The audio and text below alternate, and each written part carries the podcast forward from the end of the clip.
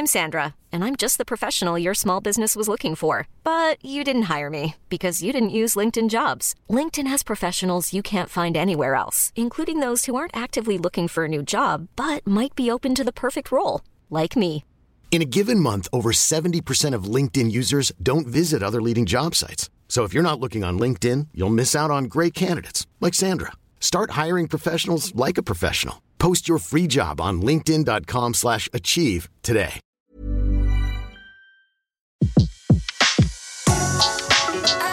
Le meilleur de séances radio est maintenant sur We Love Cinéma. Vous écoutez La Grande Séance, l'émission 100% cinéma en live sur Séance Radio. Bonsoir et bienvenue pour cette nouvelle émission, euh, quasiment la dernière de d'été, mais pas tout à fait, on vous le dira à la fin de l'émission. Vous connaissez le rendez-vous, c'est la grande séance, on va parler cinéma, on va avoir des rendez-vous avec euh, nos blogueurs. Ceux qui sont là aujourd'hui, c'est Antoine Julien de Mon Cinématographe, bonjour Antoine. Bonjour Bruno. Et Benjamin Bonnet de In the Mood for Ben, bonjour Benjamin. Bonjour Bruno.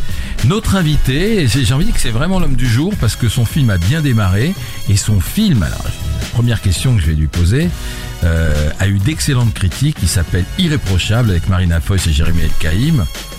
C'est bien de commencer euh, avec de si bonnes critiques. C'est pre- c'est presque unanime. Ça, vous donne déjà la grosse tête un peu? Oh bah oui, sûrement, vraiment.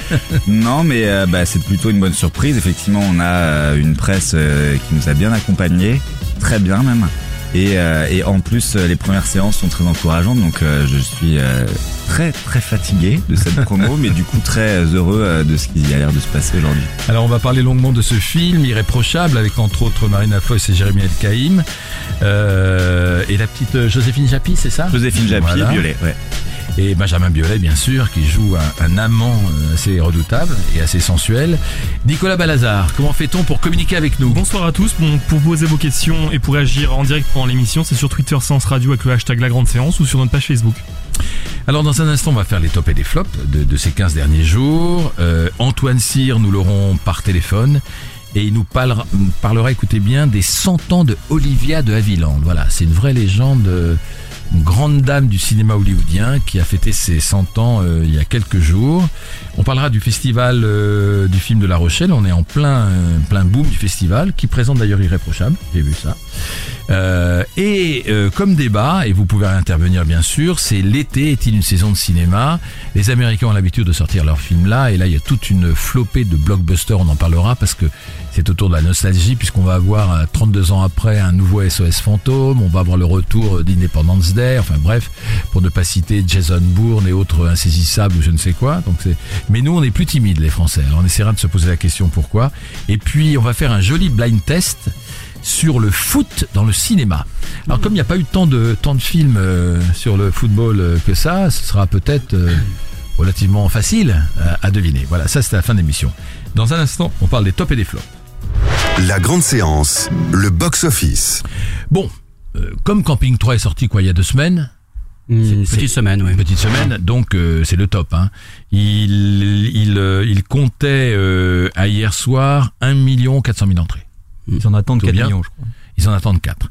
Mais au démarrage, évidemment, ils avaient été aidés par la fête du cinéma. Avec leurs 400 000, j'avais entendu dire à leur, Mm. leur journée du soir qu'ils espéraient 6-7. Là, ça sera 4. 4, c'est l'équilibre. Hein.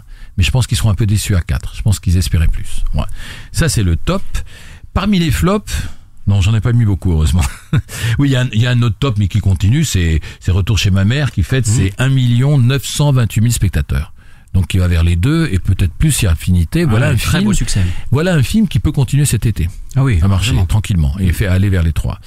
Euh, le flop, quand même, euh, c'est l'idéal de Beck BD. Cinglant, c'est un énorme hein. bide. hein. C'est est un échec énorme. Hein, Antoine, Ouais. il est à il est à 165 000 entrées en deux semaines. Ils attendaient mieux, évidemment, évidemment. Bon, côté américain, euh, on m'a soufflé parce que moi je je, je suis pas très con- conjuring, c'est ça? Que c'était Ouais, un Conjuring succès. 2, oui. 800 000 entrées. En une semaine. Ouais, ouais, c'est un gros démarrage. Un gros même s'il y a- démarrage. ah, parce qu'il y a une, euh, faut juste dire deux mots là-dessus. Il y a une peu une polémique par rapport à la sortie du film, euh, des séances qui ont été Oui. très, très, très Agitées. chahutées, voire Ouais. même violentes. Ouais. Et certains réseaux de distribution n'ont même pas osé le sortir, craignant des dérapages. Il y a eu beaucoup de dérapages. J'essaie de la pas sortie Pour ne pas le citer, en Voilà, on effet, peut, voilà. Euh, et ça a été un, ça a été une sortie très mouvementée. Et en même temps, le public est est largement au rendez-vous. Euh, mais ce qui est intéressant, c'est qu'il y a eu d'autres films d'horreur qui sont sortis juste avant et qui n'ont pas eu tous euh, tous ces problèmes. Mais celui-là a eu un tel battage médiatique que les gens se sont euh, transformés Bah, c'est-à-dire- pendant la séance. D'a- D'après ce que j'ai lu, il y avait des gens qui voulaient vraiment euh, souffrir tranquillement et avoir peur tranquillement, et d'autres qui hurlaient à la moindre Ah, ça, image et tout ça, et qui gâchaient le, Le plaisir de- le plaisir d'avoir peur. Le plaisir masochiste. ouais. Il faut pas gâcher ce plaisir. Dans les flops euh, américains, il y en a pas mal. Love and Friendship qu'on annonçait plutôt fort et qui est à 82 000 entrées seulement. Mais c'est une petite sortie. Hein. Oh mais quand même, c'est c'est- en deux semaines 80 000 entrées, c'est pas un succès. Hein. Ninja Turtles, ça on me l'a soufflé. Parce qu'il paraît que 403, 400, moi j'aurais jamais pu dire que 433 000 entrées pour Ninja Turtles c'est un échec, mais c'est un échec, Oui, on peut le dire, c'est un échec. on peut le dire. Et puis euh, celui-là je l'ai trouvé tout seul, un traître idéal quand même, Ouais. avec notre ami Erwan McGregor. Adaptation de John le Carré, ouais. Ouais, 103 000 entrées en trois semaines. Mm. C'est pas un franc succès. Hein. Non, Il y a des un- petits films français qui font mieux. Hein. Ouais. Hein Ouais. Irréprochable va faire mieux. Ouais. On peut juste en, en film français, euh, vous en avez déjà parlé, mais en film français, un échec euh, quand même un peu regrettable, c'est le film de Christophe Baratier. Euh, Ah, exact, l'Outsider, qu'on qui avait ne bien marche aimé. pas du tout, qu'ils ont tenté de sortir juste avant la fête du cinéma, et ça n'a pas été très payant. Et c'est pas le premier thriller adapté curieux, de hein. faits réels et de d'affaires récentes Ouais. qui se plantent. On avait eu l'enquête de Vincent Garand hein. l'année dernière aussi. Ouais, c'est- un genre qui a du mal. Ouais, non, c'est un genre qui a du mal. Et puis le titre a pas dû attirer. Et puis les gens du Jérôme Kerviel, ça va être un documentaire sur Jérôme Kerviel, alors que c'est un, un vrai film grand public. Quoi. Ah, complètement. voilà, très très facile. Donc on peut encourager les, les- il est encore en salle, le, public à aller voir. Dans un instant, ben, on se retrouve avec vous, Antoine et Benjamin. La grande séance, l'actu cinéma des blogueurs. Antoine, vous allez nous parler, Antoine Julien, d'un très joli film. Je sais pas, il doit avoir, moi je dirais à vue de nez qu'il a 40 ans. 51 ans. D'accord. 1965, J'ai- ça ne rajeunit pas. J'ai plus vieilli qu'il ne me semblait. Les points dans les poches de Marco Bellocchio, c'est la ressortie. Voilà. Oui, alors cette, euh, cette version, c'est le premier film de Marco Bellocchio sorti en 1965 qui a été restauré magnifiquement par la Cinémathèque de Bologne où a eu lieu récemment d'ailleurs un, un grand festival du film restauré. Euh, les points dans les poches, c'est un film qui a marqué à l'époque. Il sort en, il sort en 65, c'est c'est l'histoire d'une euh, on va dire d'un- d'une famille euh, en Italie, hein, l'histoire d'un jeune homme qui est atteint euh, d'épilepsie et qui va euh, briser, voire même foudroyer le carcan familial. J'en dis pas beaucoup plus parce que on découvrira au fur et à mesure ce qu'on appelle foudroyer le carcan familial, mais c'est très violent dans le film. Euh, c'est un, alors c'est vrai qu'à l'époque le film a, a été un peu annonciateur de la remise en cause de, de l'ordre établi. Alors le film sort en 65, trois, mois, euh, trois ans avant 68, des valeurs familiales et c'est vrai que Bellocchio filme un être euh, qui va euh, peu à peu détruire cette cellule familiale et donc il y avait cet aspect de rébellion très fort à l'époque. Bellocchio s'inspirant de son histoire vraie, enfin d'une histoire un peu vraie, de son histoire de son frère jumeau qui s'était suicidé, de son histoire familiale. Et c'est un film qui avait toutes ces valeurs-là à l'époque. Alors on peut le voir aussi aujourd'hui comme un être plus malfaisant, euh, qui veut détruire les êtres euh, qui le gênent. C'est comme ça que ça se passe dans le film. Donc il y a, y a deux lectures possibles. Euh, en tout cas, il y a un malaise diffus tout au long du film. Alors par l'acuité du regard de Bellocchio, par Il sa a, il a bien vieilli le par film. sa mise en scène. Et c'est ça qui est très très fort, c'est que d'ailleurs c'est très bien qu'il ait été restauré puisque l'expressionnisme allemand qui a beaucoup inspiré Bellocchio dans ses premières œuvres, il le dit lui-même, hein, euh, Murnau notamment, euh, on le ressent très très bien avec cette restauration 4K qui vraiment euh, sublime les contrastes. Et c'est vrai que le film pour le coup à ce niveau-là n'a pas vieilli. Et évidemment qu'il a vieilli par, par par certains voilà typologies de personnages mais ce qu'il raconte c'est c'est sur la famille. Et sur la famille ça ça, ça nous touche tous. En plus il, il évoque des tabous il évoque quand même l'inceste. Alors évidemment on est en 65 donc il évoque pas, aussi frontalement qu'aujourd'hui. Euh, mais il le fait très très bien. Et ce mystère qui est entretenu tout au long du film il est aussi dû à la musique d'un certain Ennio Morricone Ah, qui venait de déjà. qui sortait des, déjà des dollars hein, Oui, des dollars de Sergio oui, Leone début des années 60. mais qui s'en- s'engageait dans un autre cinéma plus contestataire, plus rebelle, plus plus peut-être plus pas moderne, mais plus plus jeune en tout cas. Et c'est vrai que Bellocchio avec ce film marque le renouveau du cinéma italien, parce que Bertolucci arrive en même temps, hein, Mm. et c'est cette nouvelle génération euh, qui vont faire, euh, en tout cas dans les premiers films de Bellocchio, des œuvres très contestataires, très brutes euh, et qui sont tout aussi passionnantes aujourd'hui parce que le propos n'a pas n'a pas changé. Le propos est Alors, ce qui toujours est très beau, c'est que vous dites que ça a 51 ans et il y avait un certain même Marco Bellocchio qui présentait un film à Cannes cette année. Et voilà. Donc il a quoi 80 et des poussières Il a 80 et des poussières. Fête Beau Rêve a fait en effet l'ouverture à la quinzaine des réalisateurs cette année film, à Cannes, euh, qui sortira je crois à la fin de l'année et qui euh, qui marque en effet le- la continuité d'un cinéaste euh, toujours euh, pleinement pleinement talentueux. Merci Antoine Julien, mon cinématographe. Et vous, Benjamin Bonnet? Alors une fois n'est pas coutume, je vais je vais parler de cinéma mais d'une manière un peu euh, un peu euh, de traverse, Marginale, par des chemins de traverse ouais, exactement et, et faire un peu la promo à la fois de euh, alors de BNP Paribas parce que euh, je- en fait je lance une, une grande tournée avec avec YouTube à partir de demain qui va s'étendre sur tout l'été. Alors ça ça rejoint un peu le, le- le sujet de, de l'été et du cinéma, mais on va aller euh, avec l'aide de 10 académiciens qui sont issus de la Mobile Film Academy donc détectés par BNP Paribas dans le cadre du Mobile Film Festival aller former des jeunes dans des euh, dans des MJC euh, de, de quartiers dans vraiment euh, l'ensemble de la France. On démarre demain en Ile-de-France et on va partir sur euh, sur euh, Bordeaux, Marseille, remonter par Lyon, euh, l'Alsace et, le Nord. Euh, et c'est un vrai projet qui a pour but d'aller euh, euh, toucher en fait ces, ces, ces jeunes entre 15 et 20 ans qui ont des envies de création de cinéma et ils vont devenir réalisateurs. Pendant deux jours, on va les accompagner. Euh, alors le hashtag de la tournée, ça s'appelle TMTF, toi-même tu filmes, en, en référence euh, aux idiomes euh, toi-même tu sais euh, que j'ai découvert donc. Euh, autour de la fraternité donc on, les accompagne en leur donnant des outils pédagogiques euh, de, de création et de réalisation. Donc ils vont avoir un téléphone portable ils seront eux-mêmes les réalisateurs ils vont déterminer dans l'équipe qui seront les acteurs quelles seront les thématiques qu'ils vont vouloir mettre en avant. euh, il y aura euh, un monteur un assistant monteur et on fait un tourné monté c'est-à-dire que les, les téléphones leur permettent euh, pendant 90 secondes de faire euh, euh, de raconter une histoire de créer euh, une dramaturgie de faire de la mise en scène de faire du jeu avec une unité de lieu si possible et, dans la, dans temps- la ville où vous serez. Dans la ville où on sera exactement. Avec des on- personnages, des- peut-être des petites fictions alors complètement fictionnel, c'est ça l'idée, c'est que on, on les aide pendant une demi-journée à poser justement sur ces thématiques de la fraternité les sujets dont Un ils ont parler, ouais. un petit scénario exactement avec un, deux ou trois personnages, euh, un héros qui évolue, un adversaire, une situation et il faut la résoudre et un, un nouvel équilibre à la fin. Euh, et on les aide à monter. Ils sont les réalisateurs de ce film et tous ces films-là qui seront issus de cette tournée feront partie d'un grand concours euh, à partir du mois de septembre où il y aura un jury de professionnels qui viendra euh, décerner des prix aux meilleurs films et les, et les, et les, les gagnants partiront d'ailleurs une semaine à Los Angeles Pas pour se former au YouTube Space de, de Google. Donc avec l'objectif de voilà leur donner des outils pour continuer à faire des films et se former et raconter des histoires à travers euh, à travers la vidéo.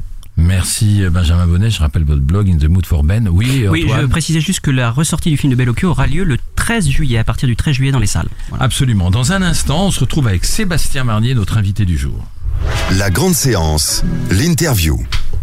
Alors, Sébastien, moi j'étais sur Wikipédia, j'ai cherché un peu votre carrière, j'ai vu que vous étiez écrivain avant tout, Mhm.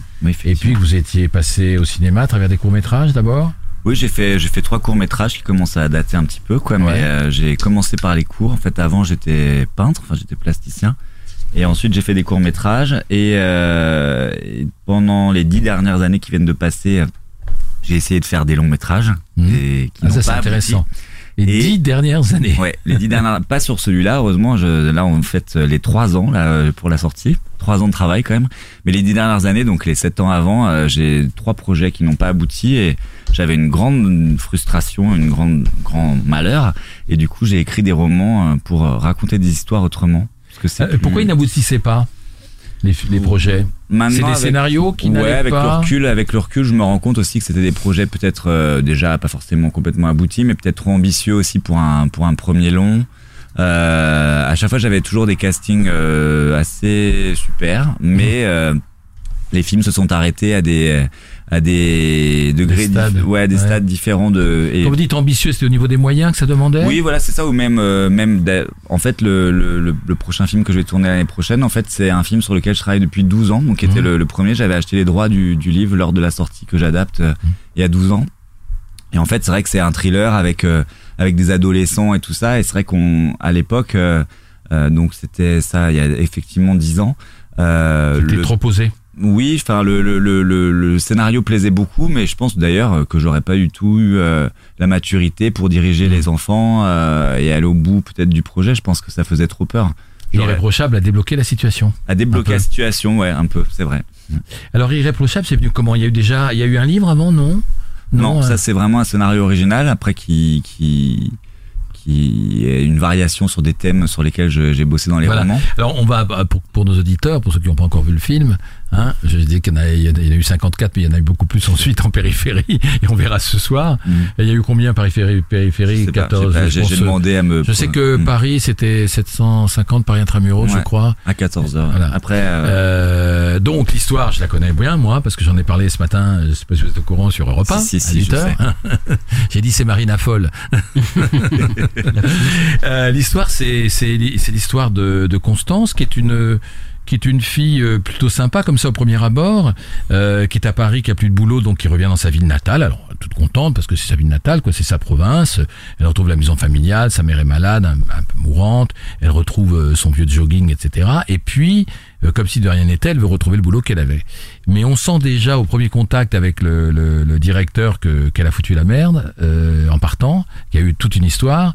Euh, le directeur de l'agence immobilière où elle veut retravailler, avec son ex-petite amie Jérémy El Kaïm, ça va pas non plus.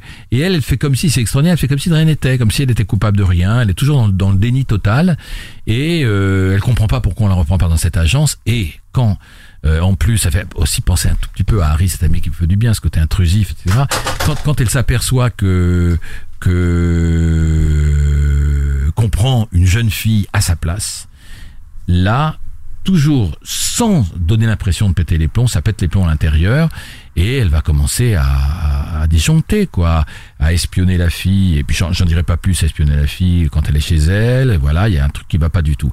Et ce qui est très intéressant dans votre film, c'est qu'il y a un côté, en tout cas pour moi, il y a un côté thriller. Euh, comédie noire, euh, il y a du suspense, il y a une tension, on se demande à chaque fois ce qui va arriver. Et puis il y a un côté social parce que à aucun moment, enfin en tout cas pour moi, d'ailleurs je suis pas d'accord avec une critique euh, que j'ai lue, c'est peut-être dans l'IB, je sais pas, qui dit que oui, mais l'enjeu c'est pas assez social, etc. Je trouve que euh, ce qui est intéressant, c'est qu'elle est non, qui, dit qu'elle est pas attachante. Elle est très attachante en fait. Elle est très attachante parce que c'est une victime de la société. Voilà, c'est une victime comme une autre. euh, elle est paumée euh, et au, au lieu de, de, de se de se plaindre en victime, elle, continue à se battre à sa manière. Mais sa façon de se battre, c'est c'est pas dans les c'est pas dans, dans le cadre d'une vie sociale. Mais en fait, elle veut pas admettre qu'elle est paumée. Donc, mais ça, ça existe et je pense que ce qu'on appelle une sociopathe aujourd'hui. Ça fait penser au type de Nightcall là, qui est un vrai sociopathe aussi. Voilà, il y a pas mal de sociopathes. Et donc vous, alors voilà, j'ai bien raconté l'histoire. ouais, c'est vrai. Vous, vous, euh, les sociopathes vous intéressent. Bah oui, parce que c'est exactement euh, ce que vous résumiez à l'instant, c'est-à-dire que ce genre de monstre-là raconte euh, complètement la société dans laquelle on est, quoi. Donc euh, c'est euh, ce genre de sociopathe qu'on pourrait aussi appeler beaucoup, enfin qui est très euh, un terme à la mode en ce moment de pervers narcissique. Ouais, on définit ouais. euh, comme euh, les monstres de, de l'époque, quoi. Donc c'est vrai que je crois que chaque époque euh, fabrique euh, des monstres différents et, euh, et Constance est un monstre d'égoïsme, mais parce que la société euh, pousse à ça aussi. Et puis, comme vous le disiez, c'est une femme combattante qui est en train de tout perdre. Et effectivement, on peut pas euh, la défendre jusqu'au bout, mais j'avais, en tous les cas, moi, je la comprends. Ouais. C'est pas. on- moi, j'ai lu un monstre d'égoïste. Je la trouve pas égoïste. C'est quelqu'un qui n'a pas d'empathie, comme comme les sociopathes d'aujourd'hui. C'est ça, les Elle n'a pas sociopathes, ouais. d'empathie. Mhm. C'est-à-dire que elle fonce. Et voilà, elle sait pas ce qu'elle fait, mais elle n'a pas d'empathie. Et tout en étant, et vous l'avez dessiné comme ça, complètement normal, puisque elle a une relation torride avec, euh, au passage, avec Benjamin Biolay, euh, qu'elle a rencontré par hasard. Donc on sent que c'est, elle fait du sport tout le temps, avec son petit jogging, là. On sent que c'est une fille euh, qui pourrait être totalement équilibrée, mais qui va disjoncter. Vous voyez, on n'en a pas, on n'a pas trop spoilé, là. Euh, alors, ce, ce projet, pourquoi il a, il a pu s'accrocher que les autres? Qu'est-ce qui s'est passé? Bah, déjà, je, je crois que c'est aussi la quête euh, des jeunes réalisateurs, c'est quand même de trouver euh, la production aussi. Donc, euh, en l'occurrence, moi, ma productrice Caroline Montmarchand pour Avenue B, en fait, euh, je pense que j'ai mis 10 ans à la trouver. Donc, c'est c'est d'un seul coup pourquoi une Vous l'avez adéquation. convaincu J'ai convaincu en fait, euh, j'avais Marina déjà en fait parce que bref. Ah, euh, vous avez eu Marina avant je- en fait, c'est Marina qui m'a présenté, euh, qui m'a présenté la productrice puisqu'ils venaient de faire ensemble la ritournelle de Fitoussi. Et, Ouais. euh, et du coup, on déjeunait ensemble et Caroline était euh, là dans le même resto que nous et Caroline, euh, Marina est allée la voir. Voilà, on, parce que j'avais un autre producteur euh, que j'ai abandonné en cours de route. Et euh, Et voilà, et Caroline, euh, comme quoi ça peut arriver de temps en temps dans ce métier qui est quand même très dur. euh, je lui ai déposé le scénario euh, l'après-midi. Elle voulait m'appeler le soir même, mais elle s'est dit euh, non, je vais quand même pas l'appeler parce que ça fait vraiment la productrice hystérique. Et donc m'a appelé dès le lendemain matin pour me dire qu'elle voulait le faire. Donc ça, c'était quand même une belle histoire. Et, euh, et voilà, et on a envie de retravailler ensemble. Après voilà, on avait Marina, ce qui est pas forcément, bon, c'est quelqu'un évidemment, c'est une actrice qui est très Et- connue maintenant, mais c'est pas forcément. euh, Quelqu'un euh, d'abord forcément facile, c'est ah ça si si non vraiment Ah, si si ah. très très facile. Euh, si si enfin en tous les cas avec moi ça s'est merveilleusement pas bien passé depuis le début mais je veux dire si j'avais écrit Papa ou Maman ou une comédie évidemment d'avoir Ah, Marina ouais, ouais, pour une ouais, comédie c'est plus facile à monter. Là ça a été un petit film mais qui s'est fait euh, Mm. dans des très bonnes conditions quand même. Elle était un peu à contre-emploi, sauf qu'on l'avait vu dans Darling, où elle était. euh, en fait euh, C'était un rôle assez dramatique aussi. Dans Orage aussi de Ouais. Maurice Cameron. Ouais, ouais. Et dans Ouais. Police aussi. Et dans Ah, Police. En Dans fait, Police. euh, pour tout vous dire, moi, euh, Marina Le Serre, moi, j'ai été complètement passé à côté de Robin des Bois. Je, n'ai- je ne regardais pas les Robin des Bois. Donc, en fait, je l'ai découvert sur scène euh, dans une pièce de copie à la MC 93, donc il y a 10 ans, dans la Tour de la Défense, que mettait en scène Diffon Zobo. Et, euh, et d'un seul coup, je me suis dit, mais qui est cette, euh, cette, cette femme qui était quand même euh, assez incroyable sur scène. Donc après, je suis allé voir effectivement sur internet euh, des, euh, des extraits, des Robins et tout ça. Et euh, c'est une actrice que, avec qui j'avais envie de travailler depuis très longtemps. Et elle, comment vous l'avez convaincue? Pareil, d'abord le, Par le scénario. par le scénario. Ouais. elle a lu et ça lui a. Par le scénario, je lui ai donné vraiment la deuxième version du scénario, qui était euh, pas euh, tout à fait celle évidemment qu'on a tournée. Il y a eu un an de travail encore entre temps pendant la, la- le financement du film. Mais elle a dit oui tout de suite, Mhm. déjà parce que je crois qu'on s'est bien entendu et elle savait aussi que c'était un rôle euh, Ouais. qui, qui lui donnait des choses passionnantes à faire. Elle, elle a, elle a pas hésité. Et comment vous avez travaillé avec elle alors? Parce que moi j'ai dit que c'était un rôle à César et c'est vrai que j'espère qu'on n'oubliera pas ni le film ni elle en, en février parce que c'est dans huit mois. Mais c'est loin. C'est exactement la réflexion que je me suis fait en C'est sortant vrai, ce c'est le matin. plus loin la- possible Ah. des Césars qu'on puisse faire. Mais bon, Elle crève il faudra le mais c'est pas grave, on le rappellera, on le rappellera à On fera une campagne. On fera une campagne. Euh, co- comme alors, comment elle est comme actrice, ça nous intéresse. Elle serait là, on lui posera la question, mais vous, c'est votre premier long métrage en tant que directeur d'acteur, donc ça a dû être euh, passionnant de la voir elle, d'avoir les autres aussi. passionnant et surtout en fait ça a été euh, ça a été vraiment un travail commun. C'est ça que que je retiendrai en fait, c'est-à-dire que comme je vous le disais à l'instant, on a eu un an en fait avant le tournage où euh, régulièrement, en plus on est voisins, on se voyait régulièrement. Et je sais pas, à peu près tous les mois, tous les mois et demi, je, je lui faisais parvenir, je lui faisais lire, je lui donnais une nouvelle version avec des modifications. Et puis plus je la connaissais, plus euh, plus je la découvrais. Donc euh, du coup, des choses Vous qui avez plus- adapté le scénario un peu à, beaucoup de beau- forcément à elle. Ouais. sur- en fait c'est surtout les, et puis ce qui était incroyable pour moi c'était que tous les mois tous les mois et demi elle, elle me jouait moi des scènes donc je voyais aussi ce qui fonctionnait Ouais. j'avais des retours en direct c'est comme Ah si on faisait ouais. des lectures régulièrement et, euh, et parce qu'il fallait moi ce qui m'intéressait vraiment avec Marina sur ce personnage c'était comment on déconstruisait le- comment on allait le déconstruire et comment on allait lui donner plein de facettes ce qui est intéressant avec Marina c'est que c'est un petit bout de femme qui est extrêmement puissante euh, et qui a une rage, une force en elle, de la tragédie aussi, et évidemment un sens du rythme de la comédie euh, qui est génial. Donc je voulais, moi j'avais écrit les scènes euh, où il y avait où il y avait ces montagnes russes même dans ces dialogues. à elle. comédie noire. C'est une comédie noire, évidemment. Elle a Constance est une femme très intelligente, j'en suis persuadé. Ouais. Et euh, donc elle a évidemment des bons mots, donc elle euh, fait rire. Elle fait rire aussi parce que des fois elle exagère. Donc euh, et puis le spectateur, je m'en suis rendu compte sur des, projections. rit aussi euh, parce que euh, par moment on a besoin de rire quand Oui, la tension par exorcisme. Exactement. Mm. Ouais. Alors, est-ce que vous, en tant que metteur en scène, euh, euh, elle s'est pliée à vos indications Est-ce qu'il y a eu des difficultés à des moments Euh, Est-ce qu'elle est entrée dans le rôle facilement Parce que c'est un rôle euh, rude? Mais Enfin, rude. c'est c'est Oui et non, mais Mais vraiment, enfin, ça a été. Euh, je dis pas que ça a été facile, mais euh, tout s'est tout s'est passé quand même relativement facilement. En fait, la première journée de tournage, c'est des scènes que j'ai coupées d'ailleurs où c'était vraiment encore plus de sport, parce que Ouais. Marina du coup euh, s'est entraînée pendant trois mois avant Ah le bon film, ah bon et je l'ai filmée en plan séquence faire 25 pompes. Euh, Je lui ai fait refaire la prise cinq fois, et elle les a fait. Et elle 25 était, pompes. et elle était. Il y a des mecs qui les font pas, hein. Euh, non, non, et elle était très très fière d'elle. Et du coup, c'est vrai que cette journée était en plus sans dialogue et tout ça, donc euh, que euh, que que des pompes et des abdos. On a beaucoup ri sur cette journée.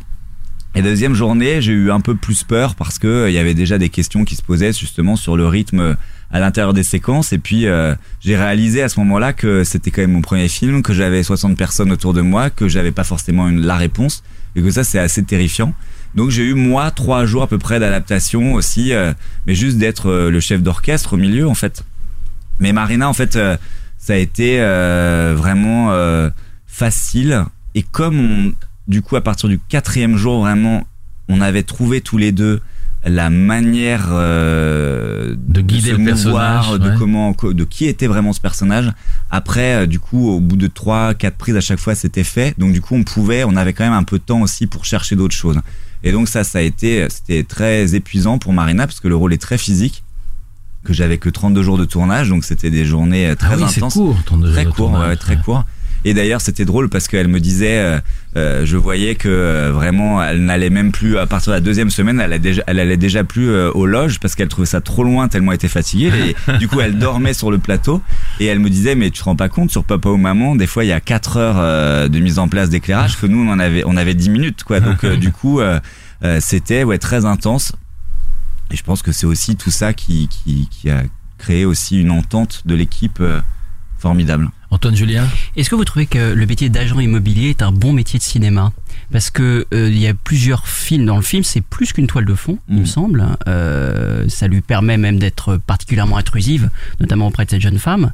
Est-ce que c'est un voilà Est-ce que pour vous c'était un métier comme un autre, ou est-ce qu'il avait une valeur, euh, on va dire pas un métier comme un cinématographique autre. euh, je pense qu'effectivement, cinématographiquement, de pouvoir visiter plusieurs appartements, en plus là, évidemment, Constance se rêve être une grande bourgeoise, donc on visite que des appartements merveilleux que nous-mêmes, quand on faisait des repérages, on était fascinés de les découvrir.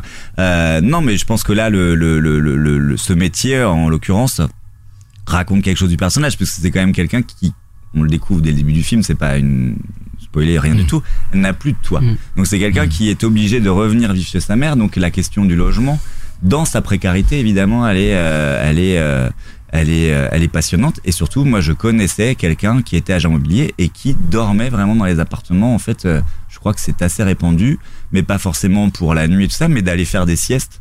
Et euh, parce que voilà, quand on a plein de clés, c'est très pratique, quoi. Donc il y a quelque chose forcément de cinématographique et qui raconte quelque chose du personnage.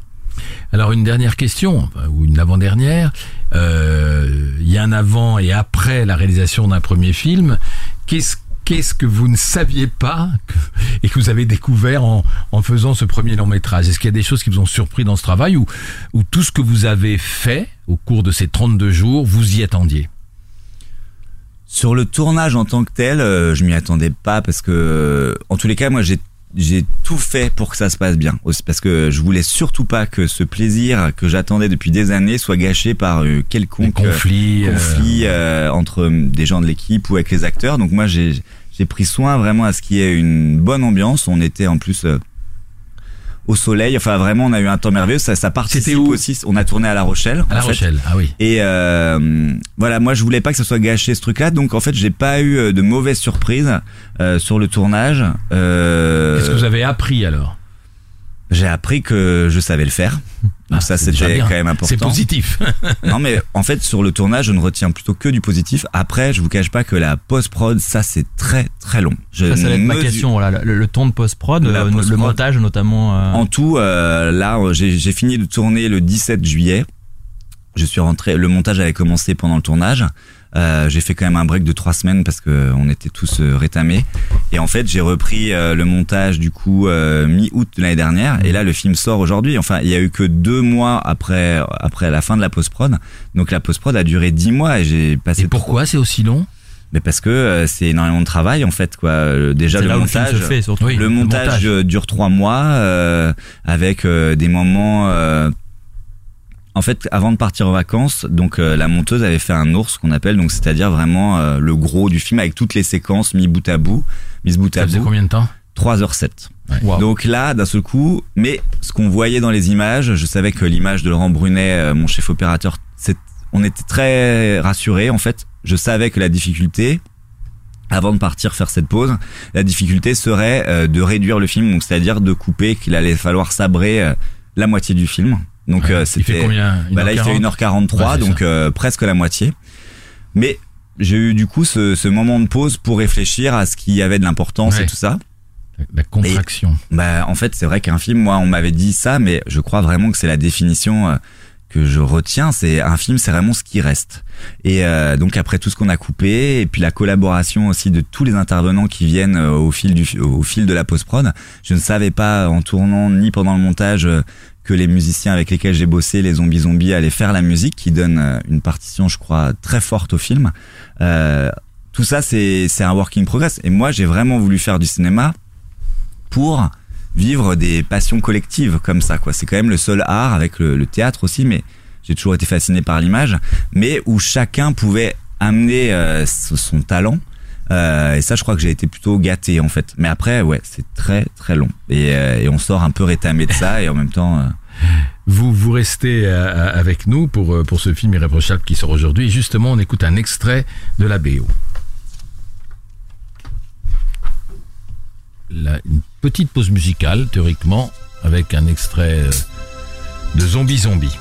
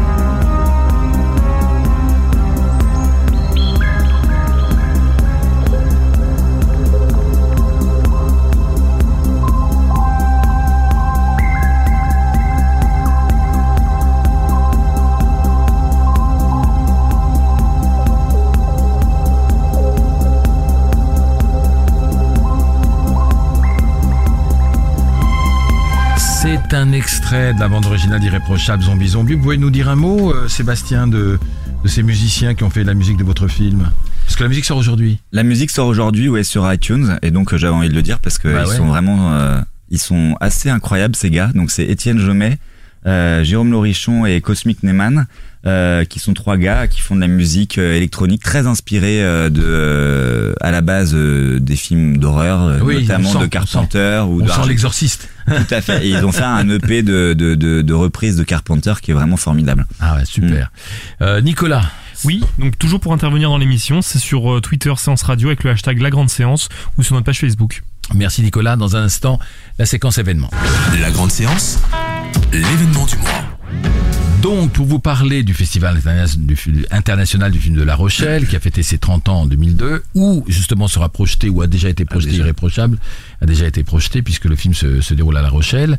Euh, ce qu'il faut vous dire, c'est que chaque année, cette manifestation euh, se déroule euh, avec la volonté de, de ne pas avoir de compétition. C'est vraiment du cinéma pur, avec euh, pas de prix, pas de jury. On veut, voilà, on veut pas de confrontation. On veut juste regarder des films. Euh, donc c'est jusqu'au 10 juillet. Euh, il y aura Alain Garaudy qu'on- qui était dans la compétition à Cannes avec Rester Vertical. Il y aura Babette Schroeder. euh, on va parler de Jean Vigo, de Frédéric Wiesmann. Et, et c'est intéressant parce que dans tous les films qu'on voit en avant-première là-bas à La Rochelle, il y a beaucoup de films de Cannes. Moi, Daniel Blake de Loach qui a la Palme d'Or. Le client d'Ashgar Faradi. Ashgar Faradi d'ailleurs qui devait être en France mais euh, qui restait en Iran à cause de la mort de d'Abbas d'Ab- d'Abbas Kiarostami. Baccalauréat de Christian Mungiu qui qui sort euh, non pas cet été, euh, c'est Sierra Nevada qui sort cet été. Au mois de décembre, Au Baccalauréat. mois de décembre. Marosa de Briante Mendoza, qui est un bon film. Aquarius aussi, avec Sonia Braga qui était génial. Sierra Nevada qui lui sort au mois d'août. Euh, Tony qui- dont on dit que ça aurait pu être la Palme d'Or, qui sort aussi au mois d'août. Tour de France de Rachid euh, Jaidani, qui était pas en compétition, mais qui était dans, dans une des sélections parallèles. Et donc, j'avais Irréprochable, euh, qui était projeté. Dans un instant, on rejoint notre ami Antoine Cyr, qui n'est pas, malheureusement, euh, avec nous à côté de cette table, mais qui est au téléphone. La grande séance, le mot d'Antoine Cyr. Salut, mon cher Antoine. Bonjour, bonjour à tous. Bonjour. Bonjour. Alors, euh, ça ne m'étonne pas de vous, parce qu'on en avait parlé un petit peu ensemble, mais, vous avez absolument raison, parce que qui le sait, qu'elle est toujours euh, droite, j'ai envie de dire, toujours dans notre monde, bien vivante. Olivia de Havilland a fêté ses 100 ans il y a quelques jours. Oui, elle a fêté ses 100 ans. Alors, ce qui est amusant quand même, c'est que ça a suscité un petit mouvement sur Twitter parce qu'il y a eu un hashtag mondial euh, de Haviland 100 euh, qui a été lancé et qui a eu pas mal de succès. Donc, quand même, euh, pendant la, la journée du, du 1er euh, juillet, celle de son anniversaire de 100 ans, euh, il y a eu euh, des tweets euh, un peu dans le dans le monde entier euh, en son honneur. Et c'est bien normal parce que Olivia de Havilland, centenaire effectivement. Elle est née en 1916 alors. Elle est née exactement le 1er juillet 1916. Pendant la guerre Et- 14-18, c'est dingue. Exact, exactement, est un des, des, des témoins euh, les, les plus anciens et les plus extraordinaires euh, de cette période de l'âge d'or d'Hollywood. Alors d'abord, euh, il faut savoir que Olivia de Havilland, c'est une Anglaise qui est née à Tokyo, qui a fait carrière à Hollywood et qui vit depuis 60 ans à Paris dans un grand hôtel du, enfin actuellement dans un grand hôtel du, du 16e arrondissement. Je l'ai pas Euh, croisé, moi, c'est marrant. oui, bah oui, euh, je pense qu'elle sort quand même assez peu maintenant, malgré tout, euh, euh, avec ses, ses Ça, 100 ans. ça fait Elle penser a- à Marlène Dietrich un peu, hein, qui, qui vivait aussi oui, à Paris. mais elle était, elle a, euh, Olivia de Havilland euh, est très âgée, mais elle a jamais vécu en, en recluse euh, quand même. Elle a écrit d'ailleurs un livre qui a été un best-seller aux États-Unis, dans lequel elle s'amusait un peu euh, des, des Français. Ça s'appelait euh, Every Frenchman euh, Has One et qui euh, racontait de façon un peu amusante son, son installation euh, en France. Et puis il y a quelques années, elle a été célébrée par l'Académie des Césars quand même. Elle a eu sa, sa standing ovation. Elle devait avoir à l'époque déjà 92 ou, ou 93 ans, mais évidemment maintenant 100 ans, c'est un âge très avancé. On lui souhaite naturellement longue vie. Alors, je vous ai dit que, que Olivia de Havilland avait appartenu à, à plusieurs euh, pays, puisqu'elle est, elle est née à Tokyo, qu'elle qu'elle a fait carrière à Hollywood, mais c'est quand même toujours resté une anglaise, et je pense qu'une grande partie de sa carrière hollywoodienne s'explique justement par son maintien et sa force de caractère, son, fighting spirit, euh, qui sont euh, très anglaises, très anglais. D'abord, euh, elle a été la partenaire de Errol Flynn pendant sur huit films. Alors Errol Flynn, c'était c'était un sacré coquin, c'était un aventurier dans tous les dans tous les sens du terme et un briseur de cœur qui voulait naturellement briser aussi celui de- d'Olivia de Havilland dont il était très amoureux. Elle-même était assez amoureuse, mais euh, elle lui a résisté et c'est d'une certaine manière euh, euh, un des de ses sujets de fierté. Pourtant, Errol a tout fait. Il lui a fait des déclarations. Il s'est mis à genoux devant elle. Il lui a mis pendant qu'elle était dans son vestiaire des, serpents morts dans ses sous-vêtements. Enfin, il a tout, il a, vraiment tout essayé, mais elle n'a, elle n'a pas craqué. Elle, elle, a fait autre chose, c'est qu'elle a résisté à Jack Warner. Alors Jack Warner, c'était l'un des plus grands patrons de, studios des États-Unis et il, euh, imposait des conditions euh, extrêmement dures euh, aux, acteurs qui quelquefois étaient à la limite de l'esclavage. Et lorsqu'Olivia de Havilland a tourné dans Autant en emporte le vent, que dans, pour un autre studio, parce qu'il faut pas oublier quel est le, le second rôle de, de Autant en Absolument, emporte le vent, euh, elle joue la, la fragile cousine Mélanie. Donc, lorsqu'elle a tourné ce film pour Selznick et la MGM, elle s'est rendue compte que les rôles que lui donnait la Warner n'étaient pas forcément les bons, et elle a voulu se libérer dès que son contrat avec la Warner s'est terminé. Or, la Warner a essayé de trouver des prétextes pour la, la garder, et là, Olivia de Havilland a attaqué la Warner. Et il faut imaginer ce qu'est cette petite anglaise de 26 ans qui s'attaque au plus gros studio américain. À l'époque, la Warner, c'est, mettons, la puissance de Facebook aujourd'hui.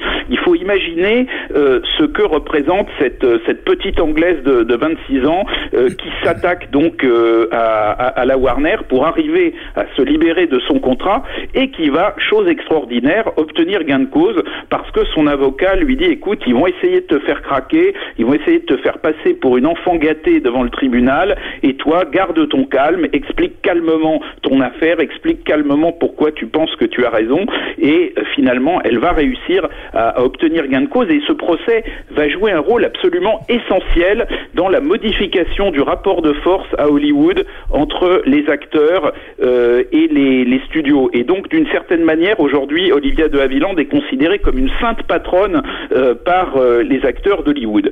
Et donc, lorsqu'elle va se libérer de, de ce contrat avec la Warner, elle va gagner sa liberté artistique et là, elle va jouer des rôles euh, extraordinaires. Il faut savoir notamment qu'à l'époque, Hollywood est très marqué par la psychanalyse. Elle va jouer deux dans deux films très importants dans le, qui, qui sont pionniers en matière d'utilisation de la psychanalyse pour écrire des, des scénarios de films.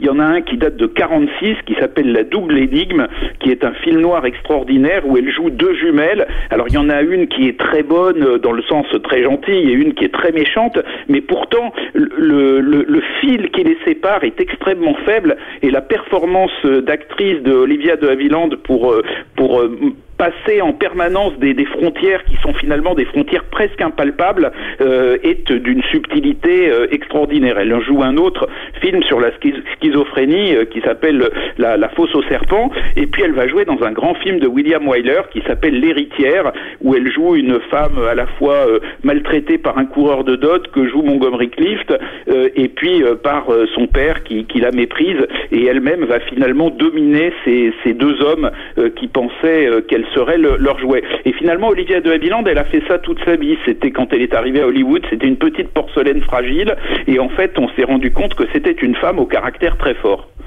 Merci Antoine, mais euh, j'ai envie vraiment de vous poser la question parce que euh, ces reines d'Hollywood, vous en faites un livre bientôt, vous? Ah oui, alors le livre, euh, ça fait cinq ans que, que j'y travaille, ouais. euh, parce que c'est un livre de, figurez-vous, de 1250, euh, 1250 pages, mais rassurez-vous, il est, il est, il est fait pour être très distrayant. euh, Il y a des euh, photos. et- et- et Il y, a, il y a des photos, mais il y a surtout du texte quand même, mais il y a à peu près 300 photos, mais surtout, euh, c'est la, la première histoire, parce que ça n'a jamais été écrit, la première histoire euh, détaillée des actrices d'Hollywood euh, de l'âge d'or. Donc évidemment, il y a les plus connues, il y a Garbo, Monroe, Ava Gardner, il y a Olivia de Havilland, bien entendu. Il y en a d'autres qui sont moins connus, mais dont les films sont souvent très bons. Et en fait, on se rend compte qu'il est tout à fait possible de raconter l'histoire d'Hollywood par les femmes, parce qu'à l'époque, les studios étaient extrêmement puissants, ils étaient dirigés par des hommes. Et en fait, bizarrement, quand on regarde le cinéma de cette époque-là, le cinéma américain des années euh, 1930 à 1950, eh bien, ce sont souvent des femmes qui ont imprimé la pellicule. Alors, les plus connues, mais, mais aussi certaines euh, qui sont un peu moins connues et dont les films sont finalement très regardables aujourd'hui et méritent d'être réhabilités. Et comment il s'appellera le livre et l'éditeur? Alors euh, le livre s'appelle Hollywood, la cité des femmes et il est édité dans une très belle collection de cinéma puisqu'il s'agit de la coédition de Actes Sud et de l'Institut Lumière. Évidemment, Frémo et tout le reste. Merci beaucoup mon cher ami Antoine. Dans un instant, on se retrouve avec euh, la question et le débat. La grande séance, le débat. Donc le titre il est tout simple et Sébastien peut participer euh, à cette discussion. L'été est-elle une vraie saison de cinéma? Alors pour les auditeurs qui nous écoutent, il faut préciser tout simplement que pour les Américains, euh, c'est pour ça que nous on a très vite puisque maintenant là il y a une concordance des sorties un peu américaines et européennes. Euh, pour les Américains, l'été est une saison très importante et comme je disais tout à l'heure, on va voir débouler euh, des, des Independence Day, Résurgence, etc. Il y a un Tarzan qui arrive, euh, il y a des blockbusters, il y a pas mal de de suite. Il y a Star Trek, je crois que c'est le 13e du nom. Euh, bref, alors que pour les Français, nous, euh, on a peur de l'été. On a peur de l'été, sauf euh, notre ami Sébastien Marnier, parce qu'on est au début de l'été, et son film démarre bien, donc on peut le dire, irréprochable. Euh, donc voilà, j'ai envie de poser la question à tous les trois. Euh, Antoine, ce que vous en pensez Vous pensez que vous, vous pensez que c'est possible que des films français marchent l'été? Parce que il y a deux choses. Là, je, je, je je vois que cet été, il y a très peu de films européens et français qui sortent, Mm. comme si les distributeurs avaient peur. Bah, le, Euh, le distributeur de, de, de Sébastien, en l'occurrence Alexandre Malegui de, de chez Memento, aime beaucoup en fait sortir des, des, des films l'été. On pense à Winter Sleep qui était un film qui durait 3 Ouais. heures, je ne sais plus combien, qui est sorti tout le mois d'août et qui avait fait un vrai pari et qui était gagnant. Donc euh, Parce qu'il les soutient, Euh, les films, à fond, à fond la caisse. Donc peut-être qu'une des vraies, euh, une des vraies questions à se poser, c'est euh, malgré le, le fait que peut-être l'été, alors qu'il n'a pas vraiment démarré en plus encore chez nous, mais euh, si on parle du facteur temps, euh, et, et clairement sur le- la capacité du distributeur à porter ses films malgré euh, a priori des. euh, Parce que l'impression qu'on a, c'est que les Américains sortent des films pour l'été. On a l'impression que tout ce qui est blockbuster, c'est bien, on est à la plage, on est en vacances, on a envie de voir plutôt Camping 3 côté français et puis des gros blockbusters américains. Et du coup, euh, les films français qui ont un profil parfois un peu plus fragile, euh, irréprochable, c'est pas le cas parce qu'en même temps, c'est un film grand public, c'est comme un polar, mais des films un on va dire qui ont un profil parfois plus fragile, bah euh, on n'ose pas, on a peur qu'ils soient noyés dans la dans le beau temps, etc. Qu'est-ce que vous en pensez Bah, il y a eu des, oui, il y a Des eu des exemples malheureux, des tentatives ratées aussi de sortir des films, hein. euh, Moi, j'ai des- beaucoup de très très euh, très sanglants pour les films, malheureusement pour eux, parfois heureusement, parfois malheureusement. Enfin, on va pas dire heureusement parce qu'aucun film ne le mérite, mais en tout cas, il y a, il y a eu des, des tentatives vraiment audacieuses, mais qui n'ont pas été très payantes. Enfin, moi, de manière générale, je m'inquiète un petit peu du box-office depuis un certain temps. Donc, euh, quand je vois euh, un film, on peut le dire presque d'été, le film de Michael Ludoc de Witt, La Tortue Rouge, euh, qui est sorti fin juin et qui fait un score tout à fait en deçà de ce qui, de des milliers, des centaines de milliers de spectateurs qui devraient faire, par exemple. Ouais. Je me dis que c'est un peu normal que les distributeurs de plus en plus prennent malheureusement euh, de moins en moins de risques. Alors, on peut en citer quelques-uns quand même. Il y en a notamment le film de Joachim Lafosse qui sort en plein été, Oui. euh, voilà, qui est un, l'économie du qui est couple. un drame Mais- mais- psychologique. Mais, euh. on se posait la question avec Sébastien. Enfin, moi, je me posais la question en tout cas. Pourquoi sortir ce film qui a été bien accueilli à Cannes et que tout le monde attend un peu, avec Bernice Bejo et Cédric Kahn, qui se, qui se veut acteur là et qui est toujours un très bon acteur d'ailleurs. Euh, pourquoi sortir le 10 août Bah, euh, C'est Peut-être que Sébastien va nous, va nous confirmer de cette stratégie de distribution via Memento. euh, Et Memento a tout- souvent fait ça et c'est assez payant. C'est-à-dire de sortir plutôt en, en, en début ou milieu d'été pour profiter encore un peu plus des écrans. Alors qu'il y a un embouteillage généralement en septembre et on sait que souvent la fréquentation s'effondre en septembre. Donc c'est une stratégie, en tout cas chez Memento, Winter Sleep ou d'autres, qui a été assez payante. J'espère pour votre film ce sera aussi le cas. Je sais pas qui sort euh, le le- l'économie du couple, mais je pense que je pense qu'effectivement il y a eu de, des tas d'exemples de films vraiment mais euh, envoyés euh, mais au sacrifice, Mmh. ça c'est évident quoi. Mmh. Mais là en l'occurrence pour ce film-là, je pense que c'est euh, faudra voir ce qui sort aussi euh, la même semaine, mais je pense que c'est quand même des films qui bénéficient, je crois, comme le mien, qui était une vraie stratégie, parce que on parle de ça quand même, quoi. On sait que moi, en face euh, de mon film aujourd'hui, la concurrence, on va dire, française était aussi euh, peut-être moindre, euh, et que du coup, le pari, euh, effectivement, de Malégui et de Memento, c'est euh, de rester tout l'été. Mais moi, je le vois euh, avec euh, les romans, comme je l'ai vécu avant. En fait, la rentrée littéraire, c'est pareil, c'est c'est c'est terrible. C'est-à-dire que c'est meurtrier, c'est-à-dire que tout le monde a envie de sortir à la rentrée littéraire, sauf qu'il y a 600 bouquins qui sortent, quoi. Donc pour sortir, il y en a une vingtaine qui vont sortir du lot, que le reste ça va être terrible, et que du coup les contre-programmations justement même en littérature, c'est la même chose, c'est-à-dire que C'est un effet quand, on quand, quand vraiment le, quand le, le bouquin ou le film est véritablement accompagné, ça peut être payant. Mais il faut constater, je crois aussi que en tant que spectateur, est-ce qu'on a vraiment, même nous autour de cette table, envie d'aller voir un film euh, hivernal ou déprimant et tout ça? L'été Je suis pas si sûr. Je crois qu'il y a quelque chose qui euh, qui est quand même ancré aussi. Euh, dans notre manière de consommer le cinéma, qui, moi, je suis ravi d'aller voir tous les films de Cannes à la rentrée, par exemple, parce que c'est généralement au moment où il sort, et en même temps d'aller voir Indépendance dès l'été euh, me, me plaît plutôt bien comme, comme idée aussi. Mais c'est un vieux serpent de mer parce qu'il y a une quinzaine d'années, euh, j'ai participé à un ou deux essais d'un festival euh, qui se passait euh, en Bretagne, à Saint-Malo, euh, pour ne pas le citer, et qui s'appelait le Festival des films de l'été.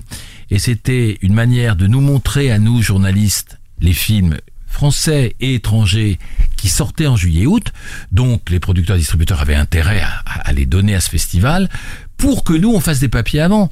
Parce que ils ont raison les distributeurs les journalistes. Moi je suis journaliste à Europe 1 une grosse radio depuis 20 ans. Et puis avant c'est une autre grosse radio pendant 20 ans aussi. Euh, on s'en va. On s'en va parce qu'on considère qu'il faut être là du 1er septembre euh, à fin juin. Donc on n'a pas beaucoup de vacances et moi je prends 7 6 ou 7 semaines de vacances donc c'est vrai que tout le monde m'appelle en disant mais j'ai un film qui sort euh, le 13 juillet, le 20, le 27, et qu'est-ce que je peux faire? Vous voyez ce que je veux dire? Donc, euh, le- j'ai entendu dire, moi, que les distributeurs savaient qu'ils n'étaient pas aidés. Vous n'auriez pas pu avoir la même presse euh, le 10 août? Non, je crois pas. Et en même clair, temps, hein. Franchement, objectivement, non. Ça, c'est sûr qu'il y avait un champ libre. Et en même temps, par exemple, on n'a presque pas de télé parce que euh, la saison est finie. Donc, c'est Ah, aussi. c'est exact. Voilà, c'est aussi. Euh, des Il y a aussi des, des des contreparties. rediffs. Mais, euh, mais c'est sûr que nous, on avait de la place. Marina a vraiment pu exister, euh, a fait une grosse promo. Ce qu'on n'aurait pas fait, c'est, il y a de grandes chances que ça soit pas passé comme ça si on était sorti en septembre. Alors, il y, a- il y a eu des contre-exemples. Moi, je me souviens qu'on citait beaucoup euh, La Dilettante de Pascal Thomas, qui, c'était il y a longtemps, hein, il y a une quinzaine d'années, qui avait marché. Euh, je crois me souvenir que le premier jour de, du reste de ta vie. Oui, ça c'est un très bon exemple. C'est un bon exemple. Il Ah est oui, sorti quand en sorti août fin juillet, je me Fin souviens, juillet. ouais, en 2008. Alors, qu'est-ce qui s'est passé? Et Il y a un- eu ce un qu'on a- bouche à oreille? Ah, incroyable. Et le film s'est installé au fur et à mesure des semaines et avec une presse euh, bonne, mais pas dithyrambique, mais plutôt qui l'avait soutenu, mais sans être exceptionnel. Mais le film a conquis le public, mais vraiment. Alors là, c'est un très très bon exemple. Mais c'est malheureusement ils sont rares, ils sont très rares. Mais le film a- avait su toucher Moi, le ça me public. fait penser, je crois que c'était il y a deux ans, un autre film avec Pio Marmaille. Je crois que Maestro s'est installé dans un truc moindre. Ouais, plus mais euh, parce que c'était un petit film, mais ouais, il a mais il quand même fait Ouais. quand même 150 ou 200 000 entrées, je crois, Maestro. Ouais, il hein. était Et sorti en plein été aussi, et- c'était un film qui, justement parce que le distributeur y croyait, qui s'est installé tout l'été. Et est-ce qu'on sait, vous qui connaissez bien le cinéma américain, est-ce qu'on sait pourquoi euh, c'est l'été pour les États-Unis Alors aux États-Unis aussi, euh, il y a beaucoup de blockbusters évidemment, c'est quasiment que ça ou des comédies, mais euh, depuis quelques années, la Harvey Weinstein, fameux producteur américain, tente pratiquement chaque été un film pour adultes qu'on pense bah, c'est pas toujours le cas, découvrir aux Oscars quelques mois plus tard. Il y avait le Majordome qu'il avait sorti en plein été il y a des, ça trois ou quatre ans qui a été un immense succès. Et là, au milieu des Independence Day, des Jason Bourne, des Bénure, parce qu'on va avoir aussi un Bénure, enfin bon, bref, septembre. on n'en sort plus. Euh, au milieu de tout ça, ils sortent un film sur le fondateur de McDonald's, qui s'appelle The Founder, et qui est assez attendu avec Michael Keaton, et qui est euh, je pense pas du tout un film hagiographique, en tout cas à mon avis un film assez intéressant et un film clairement que la Weinstein aurait pu sortir pour les Oscars, vraiment. Donc c'est une tentative. Donc il y a aussi de temps en temps aux États-Unis euh, quelques contre-programmations. Il y a Genius aussi, qui est un film anglais, mais qui sort euh, 13 juillet, avec Colin Firth sur une histoire de- qui, qui est assez beau comme film, sur une histoire d'éditeur. Mais pourquoi la, ma, ma question, euh, Antoine, c'est pourquoi les, pourquoi traditionnellement euh, euh, les, les, les, c'est la saison de du cinéma pour les Américains? L'été, ouais. l'été c'est la saison des blockbusters. C'est c'est Et pourquoi? Bah, c'est euh, Parce que pour, pour le public américain, c'est depuis qu'un euh, requin a mangé tout le monde il y a 35 ans, C'est là que c'est euh, né. 40 ans, bah oui, on dit souvent que le blockbuster est né là, voilà. Ouais. Et depuis, la donne a complètement changé et, et c'est devenu entre le 1er mai, parce que quand on dit l'été, en fait, l'été commence avant pour les Mmh, gros, gros films, ouais. 1er mai jusqu'au jusqu'à la fin du mois d'août, quoi. Ouais. Et et des blockbusters sortent après aussi. Elles sortent après aussi, mais avec Mais- pas forcément euh, toujours la même cible. Là, ce qui est quand même encore impressionnant cet été, une fois de plus, c'est les reboots, les suites, les remakes, ça marche, les réadaptations. Là, en ce moment, c'est un peu une Et hécatombe. hein. Ah oui, il y a une hécatombe. Là, là, ces dernières semaines, c'est- oui. pas très et, et les autres étés, on a vu des les, les derniers étés, il y a quelques, depuis quelques années, on a vu des blockbusters qui se plantaient Ah oui, l'été. ah oui, oui, et des très gros budgets même. Et maintenant, il faut le dire, euh, je, je le précise, euh, ce qui n'était pas le cas avant il y a quelques années, les, les, quand, quand nous on voit ces blockbusters, ils sont sortis très peu auparavant aux États-Unis. Il y a plus de. Ouais, de- c'est quasiment que de des sorties simultanées C'est maintenant. ca- hein. quasiment des sorties Pratiquement simultanées. tout le temps, ouais. Voilà. Bon, on a tout dit sur le sujet. Hmm, Je pense. Voilà. hein. Dans un instant, on se retrouve pour le quiz. Jouez avec la grande séance. Tout de suite, le blind test dans votre émission 100% cinéma. Alors, je vous rappelle que le thème est à à une journée de la de la demi-finale France-Allemagne, euh, on avait choisi un beau thème, hein, le foot au cinéma. D'accord Donc euh, concentrez-vous bien. C'est à la fois facile et difficile. Euh, facile parce qu'il n'y a pas tant de de, main- de, de, de, de films sur euh, puis mais il y a peut-être quelques je regarde il y a peut-être quelques documentaires donc on va voir ce que ça va donner on y va pour le premier Que d'années Classe.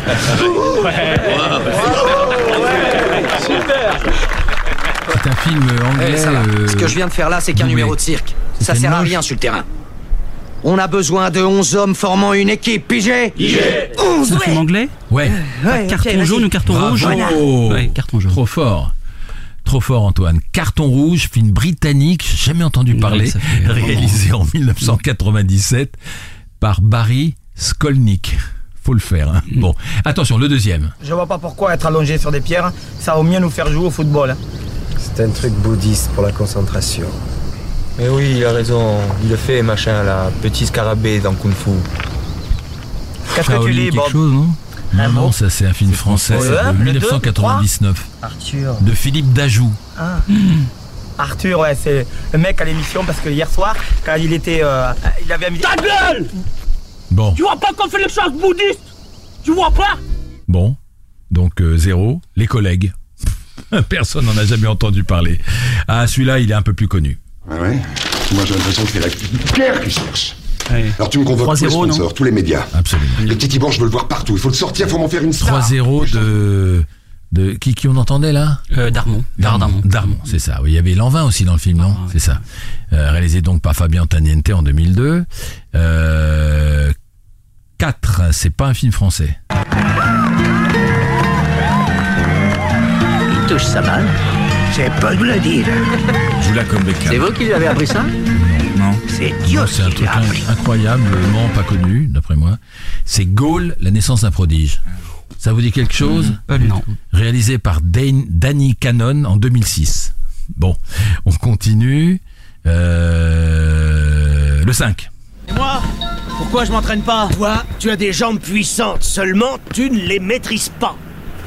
Tu tapes comme une brute dans le ballon. Si tu touches un avion, tu paieras pour les dégâts. Ah, J'ai pas d'argent. Ah bah voilà. Hong Kong. Stephen Shaw. Shaolin Soccer Ah, absolument. Je préférais que ce soit vous qui le disiez et que vous prononcez mieux. Bon, donc le 6. Allez, on y va doucement. On force pas. C'est une remise en jambe avant tout. Voilà, du souffle. C'était un flop. Allez-y doucement. Du souffle. Réalisé par un mec qui a réalisé pas du tout ce genre de film d'habitude. Ouais. Ah oui, euh, Olivier Dahan. Non Ouais, Les Seigneurs ouais. Les Seigneurs, voilà, avec, avec Garcia. Les Seigneurs, Olivier Dahan 2012, qui, qui était pas terrible, hein. Mm. Il avait pas bien marché. Euh, alors là, je me demande si c'est pas. Je pense que c'est plutôt un documentaire, hein, mais je, je sais pas. On y va, le 7. Écoute-moi, je vais être super clair. La dernière chose que je veux, c'est t'emmener voir ce match avec moi. Alors je vais te dire un truc. Tu me files la moitié du pognon. Je vais voir le football et toi, il va t'as aller visiter la tour de Londres ou ce que tu veux. Les Amerlocs, ils aiment Un mater les film tontons. américano-britannique. Tonton Tonton Tonton, téton, néné. C'est pour la rime, quoi. C'est comme oignon pour pognon. Ah, c'est pas évident. T'as Hein. piégé le truc. C'est les Hooligans. vitesse. Ça vous dit quelque chose Réalisé par Lexi Alexander en 2005. Voilà. Celui-là, c'était, je crois, un jeu. Dans mon souvenir, c'est plutôt un joli petit film, mais c'est plus récent. Vous devriez savoir. Tu vois, c'est ça ton problème, cousin. Tu concrétises pas tes occasions. Le foot, les filles, c'est pareil. Faut partir du principe qu'aucune équipe n'est imbattable. Ok. Tu vois, Chloé, la jolie Ah de oui, classe c'est pas Les Petits Ouais, Trois Princes. de travail. Ouais, c'est un joli film. Les Petits Princes, réalisé par Vianney la Basque, le Basque, pardon, en 2013. Le neuvième, l'avant-dernier, un grand Eh, classique. Attendez avant de sortir, il y en a toute une flopée devant la porte et c'est vous qui les attendent. Ah bah oui, euh, coup de tête, euh, Jean-Jacques Hano. Faut que je file non à FR3, j'ai une table ronde sur l'arbitrage. Ah non, euh, euh, à mort l'arbitre. Leclerc. dangereux Exact. Et Michel Ah ouais. et Serrault. Coup de tête, il ressort d'ailleurs. Ouais, hein. coup de tête Pathé ressort. le ressort Ouais. en version restaurée là-bas euh, au cinéma Pathé où il y a des vieux films. À bord l'arbitre, donc réalisé par Jean-Pierre Mocky en 1984, ça fait quand même un bout de temps. Et le dernier, mais pas le moindre, It's funny, isn't it? Sometimes we forget that you're just a man. I'm not a man. I am Cantona. Ah, ça aurait pu. Bah, Bah, Looking for Eric. De l'autre. C'est le même euh, réalisateur. Looking for Eric, réalisé par Ken Loach. Sorti en 2009, c'est vrai que My Name is Joe, c'était aussi une histoire de foot. Voilà. Bon, bah, c'est pas mal, hein. Mais c'était pas évident, hein. Moins évident que parfois. Euh, on se retrouve dans un instant pour euh, conclure cette émission. La grande séance, l'émission 100% cinéma de Séance Radio. Alors je remercie euh, Sébastien Marnier pour nous avoir compagnie, tenu compagnie pendant une heure. Alors voilà, maintenant c'est la question traditionnelle, euh, on se repose, euh, les projets, la carrière est lancée, ça va dépendre du succès du film, voilà, toutes les questions du Sébastien. Oh, la carrière du film, ça, j'en sais rien pour le moment. On va, on va attendre. J'ai encore des, j'ai encore pendant une semaine des rencontres avec le public et des débats. Et puis après, on fait une pause euh, et puis je, je mets la touche finale au scénario euh, qu'on tourne l'année prochaine. Voilà. Est-ce que vous sentez, vous qui avez, je me souviens bien, ce que vous avez dit au début, ramé pendant 10 ans, que le fait que le film démarre plutôt bien, a eu un très bon accueil critique, ça vous donne quand même une carte Moi, je sais que le plus important quand même pour un premier film, en vrai, à la base, euh, surtout comme pour le mien, c'est quand même la presse. La quand presse, même c'est ça, d'avoir- l'accueil. Hein. Bah, Parce c'est-à-dire qu'on a vu des petits films super bien accueillis, qui marchaient pas bien, mais hop, le réalisateur faisait son second film. c'est vrai, hein. euh, c'est c'est vraiment euh, rentrer dans le dans le milieu Dans en le fait club, quoi. quoi. dans le club exactement quoi et en plus il marche effectivement un peu euh, c'est super C'est en Mm. plus. Mm, mm. Est-ce que vous allez continuer un peu dans la même veine, sans sans euh, sans effleurer vos déflorer vos sujets oui oui oui Mm. Ouais, ouais. le prochain est un Ah oui. suspense aussi Le, le Mm. prochain, c'est avec les gamins Ouais, c'est ça. Ah, c'est adapté d'un bouquin. C'est la relation entre un prof euh, de français qui euh, vient remplacer un autre prof qui s'est suicidé euh, et qui hérite d'une classe qui est la meilleure classe de l'académie et qui est bien trop sage et bien trop poli, bien trop honnête pour être bien trop sage pour être honnête. Ah d'accord. C'est le rapport ambigu entre le prof et ses élèves. Pas de casting encore. Euh, sur le prof, on est dessus, mais euh, sur les gamins, on va commencer bientôt. Et sur le prof, ça va être un nom. Bah, euh, il y a des noms intéressants. circulent. D'accord, très bien. Merci en tout cas d'avoir été parmi nous. Je rappelle que votre film Irréprochable avec entre autres Marina Foïs sort aujourd'hui. Allez le voir. Nicolas Oui, voilà, Euh, toute la- et toute l'actualité de la radio et toute l'actualité du cinéma, c'est sur Twitter Sens Radio. Voilà, et on se retrouve pour cette grande séance. En tout cas, vous allez retrouver cette grande séance. Le prochain rendez-vous, c'est le mercredi 20 juillet et ce sera le dernier rendez-vous de la saison. Merci à tous. C'était la grande séance, l'émission live 100% cinéma. Retrouvez Bruno Kras et toute son équipe sur Séance Radio par BNP Paribas. Retrouvez l'ensemble des contenus séances radio proposés par We Love Cinéma sur tous vos agrégateurs de podcasts.